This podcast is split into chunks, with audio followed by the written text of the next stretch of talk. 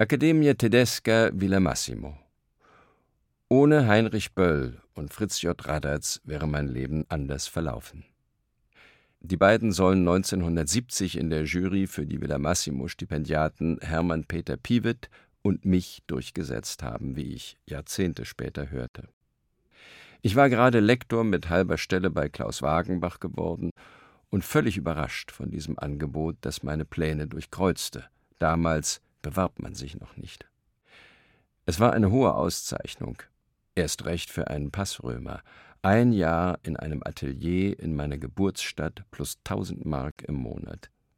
Von Oktober 1971 bis August 1972 ließ ich mich von Wagenbach beurlauben. Aber ohne ein Projekt wollte ich in Rom nicht herumhängen und entwickelte die Idee einer satirischen Festschrift für einen Konzern. Es wurde Siemens und viel mehr Arbeit, als mir lieb war. Ein Buch, das Folgen hatte, siehe Abs, siehe Auschwitz und das ich als Halbtagslektor unmöglich hätte schreiben können, jedenfalls nicht pünktlich zum 125-jährigen Gründungsjubiläum im Oktober 1972. Schließlich hätten ohne den zehnmonatigen Aufenthalt in Rom auch meine Italien-Neugier und Italienliebe nicht ein so festes Fundament gefunden. Immer wieder kehrte ich als Besucher nach Rom und hin und wieder auf die Massimo-Insel, siehe Arnhold, zurück. Darum bekam auch die Villa Massimo für eine Festschrift 2009 eine Seite über den Kies auf den Wegen. Was wäre die Villa Massimo ohne ihre Wege? Die Wege ohne den Kies, der Kies ohne seine Helligkeit. Was wäre der Kies, wenn er stumm wäre? Ein Mensch auf den Wegen der Villa genügt, schon fängt der Kies zu sprechen an. Jeder Bewohner, Besucher oder Beschäftigte der vor die Tür geht und ein Stück läuft, teilt, ob er will oder nicht, den Nachbarn mit Hallo, hier komme ich. Hört ihr, wie die Kiesel unter meinen Schritten jubeln? So sorgt der Kies für zwei Gemeinschaften, die sich ständig neu zusammensetzen, die geräuschverursachenden Kieswegbenutzer und die neugierigen Deuter dieser Geräusche. Denn die Kieselsteine sind Verräter, ja auf diskrete Weise geschwätzig, Wer kommt, wer geht, allein oder zu zweit oder zu dritt, mit einem Fahrzeug oder zu Fuß, mit welchem Schuhwerk, mit Kindern, mit behutsamen oder raschen Schritten, das verraten die kleinen Steine und machen Meldung. Wie sie aneinandergerieben werden, wie sie knirschen, wie sie von Schuhsohlen oder Autoreifen traktiert und verschoben werden, so sprechen sie mit, im Allgemeinen, im unaufhörlichen Gewisper der Künstler, der Verwalter, der Gäste, Habt ihr schon gehört? Wer kommt da? Allein oder mit wem? Der Wind in den Bäumen macht Pausen, der Verkehrslärm ebbt ab in der Nacht. Nur auf den Kies kann man sich immer verlassen. Seine Sprache antwortet unseren Bewegungen rund um die Uhr. Achim 1 bis 3 Achim Blüher Villa Massimo-Direktor, wie er seine Mortadella in der Rosetta, italienisches Brötchen mit viel Hohlraum, oder den Geschmack der Fleischfarce der Olive Ascolane preist, den Anisetta, den Anislikör des Café Miletti in Ascoli Piceno und so fort. Achim Sartorius, Dichter, wie er 1992 die heruntergekommenen Strandvillen von Heiligendamm mustert, die Peter Nadosch im Buch der Erinnerung beschrieben hat, und wie er am Rande des Sommerfestes einer besseren Gesellschaft die heitere Schar der Gäste betrachtend leise zu mir sagt, eigentlich bin ich ja doch ein Misanthrop. Achim, wie er in der Stimme Uwe Jonsons klingt, der die Geschichte seines Rennfahrers Achim mit melodischem Bass in einem kalten Saal in Bad Wildungen vorliest, 1962. Zwei Freunde und ich waren eine Stunde lang von Korbach zu diesem Leseabend gepilgert.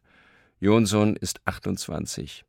Ich bin 19 und schwer beeindruckt. Das ist große Literatur. Das dritte Buch über Achim, gerade erschienen, ist mir zu teuer. Ich kaufe das Taschenbuch Mutmaßungen über Jakob und lasse mir zum ersten Mal ein Buch signieren. Achseln. Die jetzigen Schriftsteller zucken die Achseln am meisten über die, auf deren Achseln sie stehen – und erheben die am meisten, die an ihnen hinaufkriechen. Jean Paul 1808 des Feldpredigers Schmelzle Reise nach Flätz. Achternbusch Herbert Manchmal wäre ich schon gern anarchistischer gewesen, so wie der Dichter und Filmer Herbert Achternbusch beispielsweise. Das denkt der vorsichtige, ängstliche, brave, wenn die Zeit dafür vorbei ist, in naiver Selbstgefälligkeit und Selbstüberschätzung und sicher solche Risiken nicht mehr eingehen zu müssen. 68 Ein Rückblick von 98 Von 1968 habe ich offen gesagt die Schnauze voll. Nicht von den alten Erfahrungen, die auch meine Studentenjahre gewürzt haben und nun ein halbes Leben zurückliegen. Was das Thema 68 so degutant macht, ist seine mediale Zubereitung Jahrzehnte später. Bei fast allem, was man dazu lesen, sehen, hören kann, stellt sich alsbald ein Gefühl des Widerspruchs ein, das vereinfacht in drei Wörtern ausgedrückt werden könnte. Nicht schon wieder. Oder alles war anders. Die Bilder, Berichte und Dokumente aus alten Zeiten lügen nicht, aber sie lügen doch. Sie zeigen die Leute aus den ersten Reihen, die wildesten Gesichter, die nacktesten Kommunarden, die plakativsten Plakate, die unordentlichsten Wohnungen, die rotesten Fahnen, die spektakulärsten Aktionen. Zitiert werden die kämpferischsten Reden, das auffälligste Politkauderwelsch, die euphorischen und nicht die skeptischen Stimmen. Zu diesem schlechten, aber mediengerechten Brauch gehört es, dass bei entsprechenden Jubiläumsfeierlichkeiten in unziemlich privilegierter Weise meistens solche Veteranen zu Wort kommen, die schon 1968 Wortführer waren. Zeitzeugen, die sich im Kreise drehen und vor unseren Augen fossilieren, selbst wenn sie selbstkritisch Richtiges, Nachdenkenswertes sagen. Von der Jugend bis zur Bahre vermitteln sie das gleiche Bild. Wir haben den Durchblick. Keine politische Bewegung ist so auf ihre eigenen Mythen und Klischees hereingefallen wie die 68er. Die meisten dieser Klischees sind sogar nicht einmal falsch. Trotzdem sage ich, alles war anders, nämlich viel widersprüchlicher, mehrdeutiger, spielerischer. Falls also zu 68 noch irgendetwas Erhellendes zu sagen ist, dann wäre es vielleicht dies. Von der Suche zu sprechen, der Suche auch nach der eigenen Nützlichkeit und dem Gebrauchswert eigenen Tuns, von der Ambivalenz und der Mehrschichtigkeit, die das hektische Leben wie das übereifrige Lernen bestimmten. Was heute uniform erscheint, war einmal Pluralität. Die 68er Bewegungen, ich bestehe auf dem Plural, sind in sich sehr widersprüchlich gewesen, viel widersprüchlicher, als es selbst die besten Fotos von Michael Ruetz zeigen. Zu jeder These gab es eine Gegenthese, Synthesen waren verpönt, sie hätten schließlich die Ernsthaftigkeit unterminiert und wären versöhnlerisch gewesen. Der Humor der frühen Studentenbewegung hatte immer weniger Chancen. Jeder Ideologisierung folgte ein Gegenprogramm, das sich bald wieder ideologisch verengte und dann von einer neuen Gegenidee angegriffen wurde, die ihrerseits erstarrte und so weiter. Der Wettlauf auf den getippten, hektographierten oder gedruckten Papieren um das möglichst revolutionärste, möglichst allgemeingültige Ideengut musste so ganz logisch entweder implodieren oder zum Stillstand kommen. Das sollten heutige Forscher, Betrachter, 68er Hasser und 68er Nostalgiker beachten – Wer immer sich Details, Bilder, Sätze, Thesen aus den Strömungen dieser großen Zirkulation herausfischt und die Gegenbilder, Gegensätze, Gegenthesen weglässt, wandelt auf dem bequemen Pfad der Legendenbildung. Schon beim Begriff 68 oder 68er verengt sich alles zur Schablone. Ich sträube mich nach Kräften, als 68er beschimpft oder gefeiert zu werden. Wenn einem schon ein Jahrgangsetikett angepappt wird, dann ziehe ich den 66er vor. Die Phase des Aufbruchs, des Kulturbruchs, der Horizonterweiterung, siehe Amerikahaus. Als nach dem Anschlag auf Rudi Dutschke im April 1968 allenthalben Revolution und Parteilichkeit und dann auch Gewaltbejahung gefordert wurden, als nur noch Superlative, Maximalforderungen, Ideologie und Dogmatismus die Rhetorik prägten, Gewalt, wie die Schlacht am Tegler Weg bejubelt wurde, also Ende 1968, war 68, war die Studentenbewegung für mich vorbei. 80. 80 Jahre. Dazu sollen andere was sagen. Äcker. Die Äcker von Ribbeck. Dies Buch wurde nicht geschrieben. Und ich weiß immer noch nicht, ob das ein Fehler war oder nicht. An eine Fortsetzung der Birnen von Ribbeck zu denken lag nahe. Nicht so sehr, um von diesem Bestseller zu profitieren, sondern weil auch nach dem Erscheinen des Buches vieles, fast alles im Dorf sich veränderte, die Zeit der Wende sich dramatisch weiterentwickelte und die Leute zwischen ganz neuen, anderen Ängsten und Hoffnungen schwankten als Anfang 1990. In den frühen 90er Jahren fuhr ich oft in mein Dorf und konnte von Besuch zu Besuch die Veränderungen sehen. Vieles wurde besser, vieles enttäuschend für die Leute, fast alle arbeitslos, alleingelassen mit Fernsehschüsseln voll Action, Horror, Porno. Für die Touristen gab es die ersten Versuche, die Birnen und Fontane zu vermarkten. Gravierender waren die endlosen bürokratischen Wirren, bis die LPG, Landwirtschaftliche Produktionsgenossenschaft, der die Maschinen vom Feld geklaut wurden, als Genossenschaft ins Handelsregister eingetragen und damit geschäftsfähig und infolge solcher Verzögerungen geschäftsunfähig wurde. EU-subventionierte Großlandwirte, die nur ein oder zwei Arbeitskräfte brauchten, kauften oder pachteten Wiesen, Äcker und Wälder der ganzen Gegend. Am Rande bekam ich mit, wie der Enkel des letzten Herrn Ribbeck recht ungeschickt und mit viel zu großspurigen Projekten die meisten Leute irritierte und gegen sich aufbrachte, wie er auf dem Gelände des ehemaligen Pferdestalls, das er erwerben konnte, ein Haus baute und wie seine Versuche vor Gericht scheiterten, den ganzen Besitz zurückzuerhalten.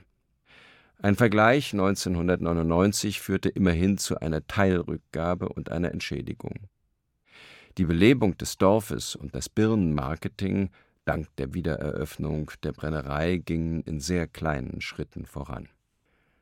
Eine Weile sammelte ich Material über diese Prozesse, die Situation der Landwirtschaft im Havelland und die sprießenden Hoffnungen auf neue Birnen und spielte mit der Idee, die Äcker von Ribbeck zu schreiben. Aber Fortsetzungen von Erfolgsbüchern sind suspekt. Außerdem war klar, dass das Leitmotiv Fontane, Birnbaum, Birnen nicht zu übertreffen war. Deshalb lieber keine als eine mittelprächtige Fortsetzung.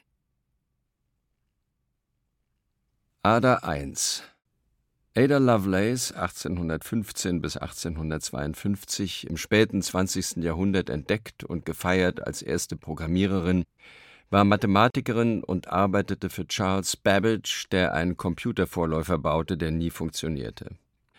Lovelace, nebenbei Tochter von Lord Byron, hatte die Idee, das binäre Zahlensystem von Leibniz mit 0 und 1 zu verwenden.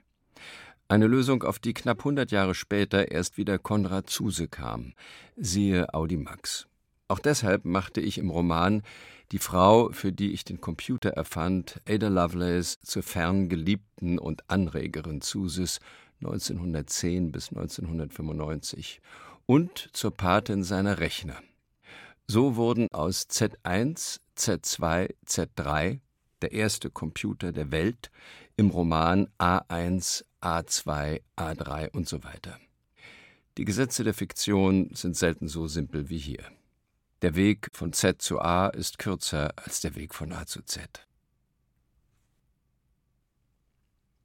Ader 2 Villa Ader in Rom.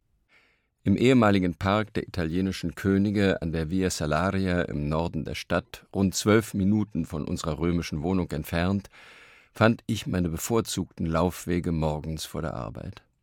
Anfangs noch joggend, später im zügigen Gehen hielt ich mich hier eine Dreiviertelstunde in Bewegung. Am Eingang hätte man nach links in einen erstaunlich wilden Stadtwald gehen können. Mir genügte ein Blick durch Bäume und Büsche zum einstigen Königssitz. Hier wurde der überraschte Mussolini 1943 vom König entmachtet und gefangen genommen Oft der Gedanke, auch dieser König eine Pflaume, aber er hatte noch einen Rest von Anstand, kurz vor dem Ende Mussolini fallen zu lassen. Kaiser Wilhelm oder seine Prinzen hätten Hitler wohl nie abgesetzt.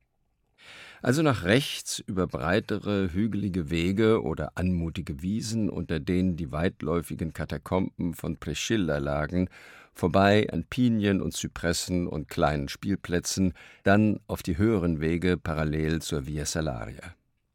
Zwar sah man hier die eher unschönen Häuser und Halbhochhäuser der nördlichen Viertel, aber kurz vor dem Wendepunkt öffnete sich der Blick in die Weite des Tibertals, des Agnenetals und auf die nahen Sabinerberge. Dort oft der Klischeegedanke, der Raub der Sabinerin. Auf die Massenvergewaltigung zwecks Erhalt des Stammes waren die alten Römer besonders stolz. Auf dem Rückweg den ersten Espresso mit Cornetto, dann die tägliche Zeitung am Kiosk gekauft mit den neuesten Nachrichten vom Räuber Silvio Berlusconi, der nicht nur Frauen raubte, sondern sehr viel, zu viel von Italiens demokratischer Substanz, Kultur, Ordnung. Adam Adam Kscheminski, Journalist, einer der vielen wunderbaren, intelligenten und zugewandten Menschen aus Polen, die wir seit 1989 kennengelernt haben. Mit diesem hellen Geist 1999 in Warschau zu diskutieren, da machten sogar politische Debatten über langweilige Themen Spaß. Beim Gespräch über Europa trinken wir das Wasser Bon Aqua aus dem Haus Coca-Cola und am Schluss, zu meinen politischen Hoffnungen befragt, sage ich, es wäre doch schon ein Fortschritt, wenn wir beim nächsten Gespräch Mineralwasser aus Polen trinken und nicht mehr dies schlecht schmeckende Billiggetränk, das Coca-Cola in den Markt drückt. Er stimmte zu, und drei Jahre später gab es polnisches Mineralwasser.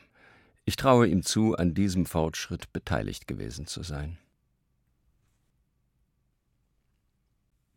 Adam und Eva 1 am Anfang war Adam, Eva und die Schlange, die Theologie der Sünde von Elaine Pagels. Dieser Titel fiel mir auf, als ich zu Beginn der 90er Jahre, der Sonntag, an dem ich Weltmeister wurde, vorbereitete, ein erster Versuch autobiografischen Schreibens. Meine Kindheit in einem evangelischen Pfarrhaus sollte ausgeleuchtet werden, der Einfluss der Bibelsätze, Gebete, Choräle auf die Seele eines Elfjährigen und die subtile Herrschaft des wortmächtigen und gotteswortmächtigen Vaters über seinen stotternden und schweigenden ältesten Sohn, der vorübergehend in der Fußballanbetung sein Glück fand. Adam, Eva und die Folgen waren für die entstehende Erzählung jedoch nicht sehr ergiebig. Die Theologie der Sünde passte nicht zum vorpubertären Alter der Ich-Figur. Trotzdem las ich, was die amerikanische Religionswissenschaftlerin hier ausbreitete, mit großer Spannung – das Buch wurde für den damals etwa 50-jährigen Autor zu einem Schlüsselerlebnis. Theologisches hatte mich schon lange nicht mehr interessiert. Ich war als Jugendlicher noch mit halbschlechtem Gewissen, als Erwachsener mit zunehmendem Selbstbewusstsein das geworden, was man ungläubig nennt. Den Unglauben nicht als Makel betrachtend, sondern als Gewinn an Freiheit, Heiterkeit und Dankbarkeit. Gewinn auch an Respekt vor christlichen Traditionen und Werten an Nachsicht gegenüber denen die Religion für ihren inneren Frieden brauchen und an verschärfter Kritik gegenüber jeglichem Dogmatismus. Bei Pagels lockte mich vor allem der Skandal, wie Augustinus die Erbsünde nicht nur erfunden, sondern mit Bestechung durchgepaukt hat, mit unabsehbaren Folgen. Alle Menschen auf ewig verdammt durch die Ursünde. Der christliche Moralismus, die Leibfeindschaft und die unverständlichen Erlösungslehren, alles gegründet auf großen, genialen Betrug, das war eine sensationelle Entdeckung, jedenfalls für mich. Naiv wie ich war und noch unbeleckt von den Abgründen der Kirchengeschichte, dachte ich, jeder Katholik und jeder Protestant, der das Christentum noch ernst nimmt, müsste nun aufschreien, anklagen oder umdenken, zumindest reagieren. Diese Sündentheorie, das Rückgrat christlichen und abendländischen Denkens, ein Produkt von Schlamperei und Korruption. Das kann doch nicht so hingenommen werden. Ich machte mir Notizen, aber die Entdeckung blieb fast 20 Jahre im Hinterkopf. Erst im zweiten Rombuch, Die linke Hand des Papstes 2013, durfte der Fremdenführer Archäologe etwas von dem auspacken, was sein Autor wusste.